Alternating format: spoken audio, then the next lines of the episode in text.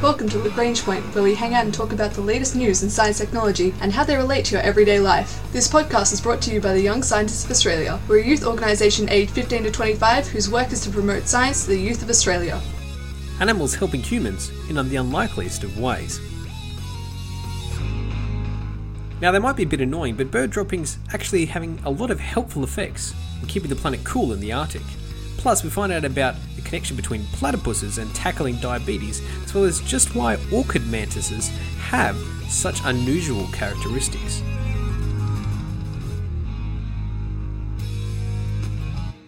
Diabetes is a serious health issue that can impact in Australia at least 1.7 million people. It comes in a couple of different types. Type 1 diabetes, where the pancreas doesn't produce enough insulin at all, um, and type 2, which generally is a later onset one, which involve where the pancreas either doesn't produce enough insulin or doesn't really produce insulin that's not very effective. Regardless of the type that you have, it is a life altering medical condition and leads to a lot of changes in the way that you live your life, the food that you eat, as well as the regular shots of insulin that you have to take. Now, sufferers of diabetes have actually found potential help from a place that no one really expects it. Now, when it comes to the natural world, one of the strangest creatures is the platypus. It's a monotreme, and it has a duck's bill, a sleek body, but it's uh, but it's a mammal that lays eggs, and, and overall, just a little bit of an odd case.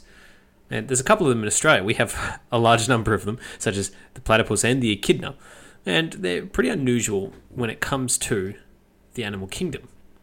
But they also have a very unusual feature that can actually help people with diabetes.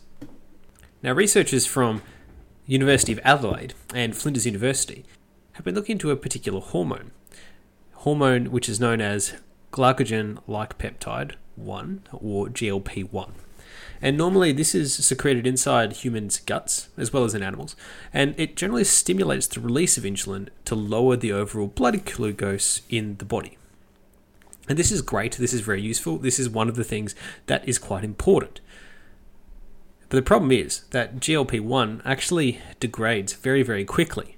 And in people with type 2 diabetes, this means that the, the bump that they get, which is, hey, I need you to help, you know, uh, lower the blood glucose levels, um, GLP 1 isn't very effective for them because it just basically doesn't last long enough to really have any impact. And this is, is bad. But interestingly, a very high source of GLP 1 is actually monotremes like the echidna and the platypus. Now, if platypus, not only aside from having duck bills and laying eggs, they also have a little thumb spike, which is very, very venomous.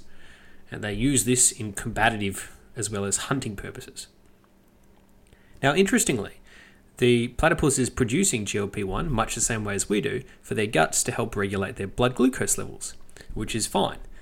But they seem to have developed, for another reason, the ability to produce GLP 1 in their venom sacs and then transfer that uh, through their little venomy spike. And it seems that this is used in their combative mating rituals. Now, this is really, really interesting. When, look, when they look at the male platypus, they see that they actually produce an awful lot more of the GLP 1 and they produce it in two different places.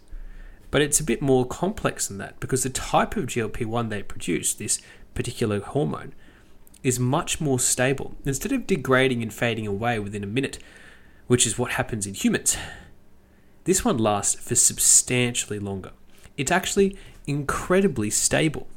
And this is because in platypuses, since they use it in their venom, it actually has been evolved to be more consistently present because it gives them an advantage in that area. Once they, you know, attack another platypus and hit them with this, this hormone obviously does damage to their opponents and ends up being beneficial for them to have a very stable, longer lasting one. And that, that's really amazing. So, millions of years of evolution have gone into shaping and making this hormone a lot more stable than it is in humans and other animals. Now, the method that they're using to make that hormone more stable is important, but also the fact that that hormone can be made stable and perhaps mimicked and copied could help with insulin based treatments or um, diabetes treatments for people suffering, particularly type 2 diabetes. And this is great news because it can show that we can learn something from this strangest of animals and use it to help millions of people in Australia and across the world who are suffering from a very difficult medical condition.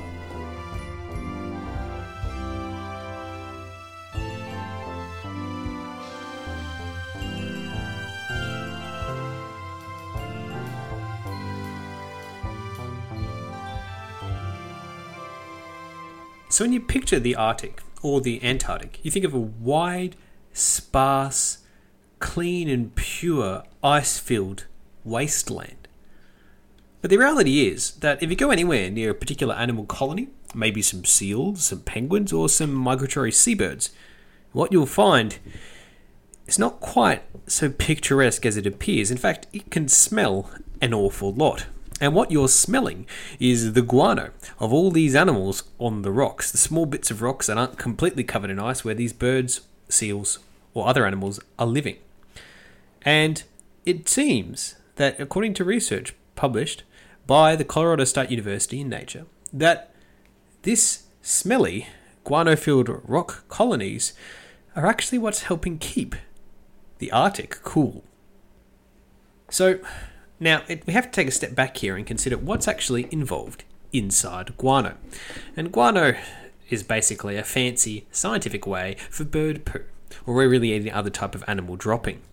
And that in of itself is something to, to know about. But when it sort of degrades and decomposes, it releases ammonia, uh, basically through hydrolysis uh, process. And from the ocean, when it the ocean sort of just has its general water cycle, it, things oxidize a little bit, and the end result is you get ammonia and sulfuric acid sort of just appearing in the atmospheric chemical process mix around these guano droppings at bird colonies, for example. So when this is mer- the ammonia and the sulfuric acid from the guano is merged with some water, what you end up is some weird atmospheric particles are produced. And this ends up having an overarching impact on cloud droplet size. So, in the water cycle, when we see the water evaporate from the ocean, go up into the sky, form cloud, and the rain get back down, there's a pretty quick summary of how the evaporative cycle works. What they found is that the inclusion of ammonia and sulfuric acid actually has the tendency to increase the diameter of these droplets from 50 to 80 nanometers. So it doesn't seem like a very large distance.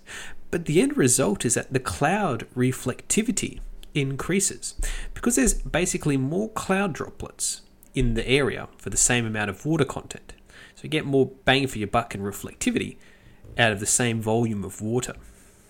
Now that means that there's less solar radiation coming in because more of it is bounced off the clouds and back into space. The net impact of that is, of course, something that's a local area that's much cooler. So, based on data from other research into colonies of seabirds and other animals, as well as the basically the atmospheric emissions, researchers from Colorado University built a complex model that looked at this chemical process, this life cycle of chemical process, and then did some analysis to see if they could mess around with the number of colonies have an impact on cooling or lack of cooling in the areas. So when you take in or add or take away the seabirds model in the model, what ends up happening is a change of about 40% um, in nitrogen ammonia concentration. And this leads to a shift in obviously in cloud droplet size and thus temperature change too. The, the technical calculation they use for how much this will actually help cooling is about um, minus 5 or a reduction of 0.5 watts per square meter in Arctic cooling area impact. And right around the colonies, about 1 watt per square meter of additional cooling, which is a lot of energy just produced by this chemical decomposition of the bird droppings. That just goes to show you that some of the interesting things that happen in our planet uh, and the complexities of our climate system is very difficult to model it's why it's very important that we study it. This is some good research out of Colorado State University into behavior and impact of, of animals on the ecosystem around them, but also the interconnected nature between animals and the environment.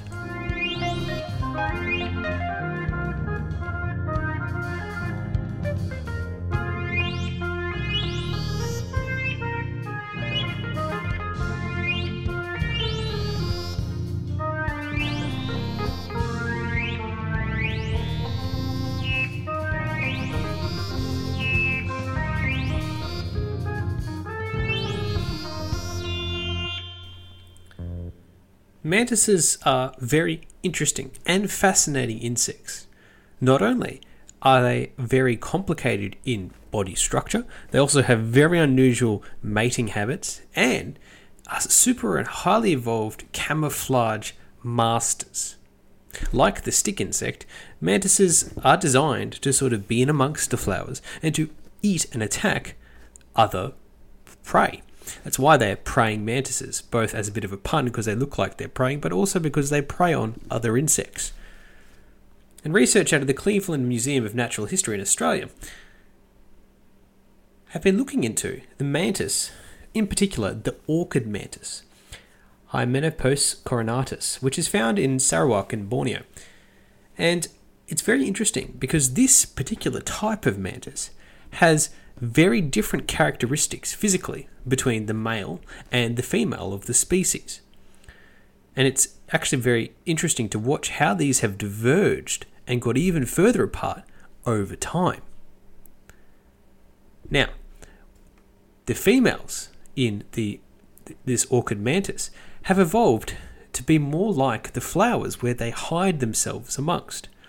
They've gotten larger and they have better color changes over the length of their body, brown and white with some transparent rings to really blend in with the flowers, the orchids, where they're living, to give them advantages in size as well as camouflage over things such as bees that are living or visiting the flowers.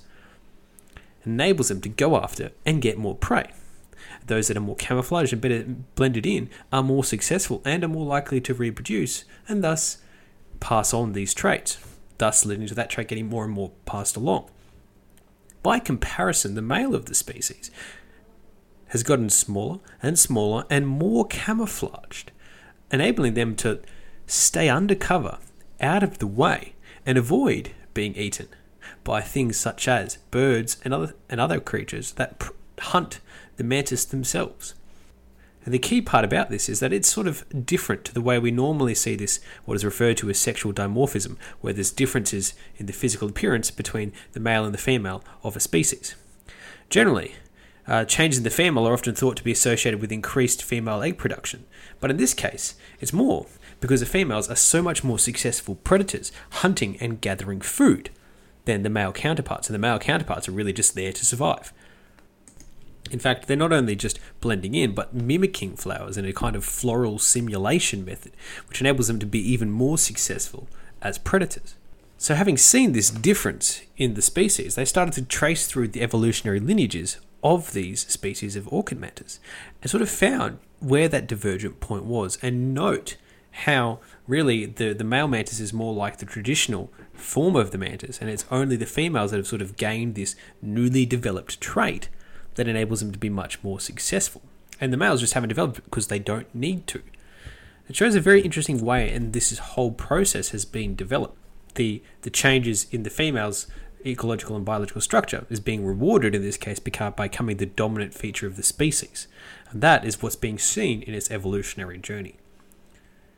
So it just goes to show that there's more that meets the eye when it comes to the simple mantis, and that they've gone a long way to get that particular look and structure. This has been the Young Scientists of Australia's podcast, Lagrange Point. This week we found out about platypus's link to helping tackle diabetes, plus seabird colonies helping keep the planet cool with their guano, and how praying mantises ended up with their particular shape. Our ending theme was composed by Audionautics. Head to ysa.org.au for more information about the Young Scientists of Australia.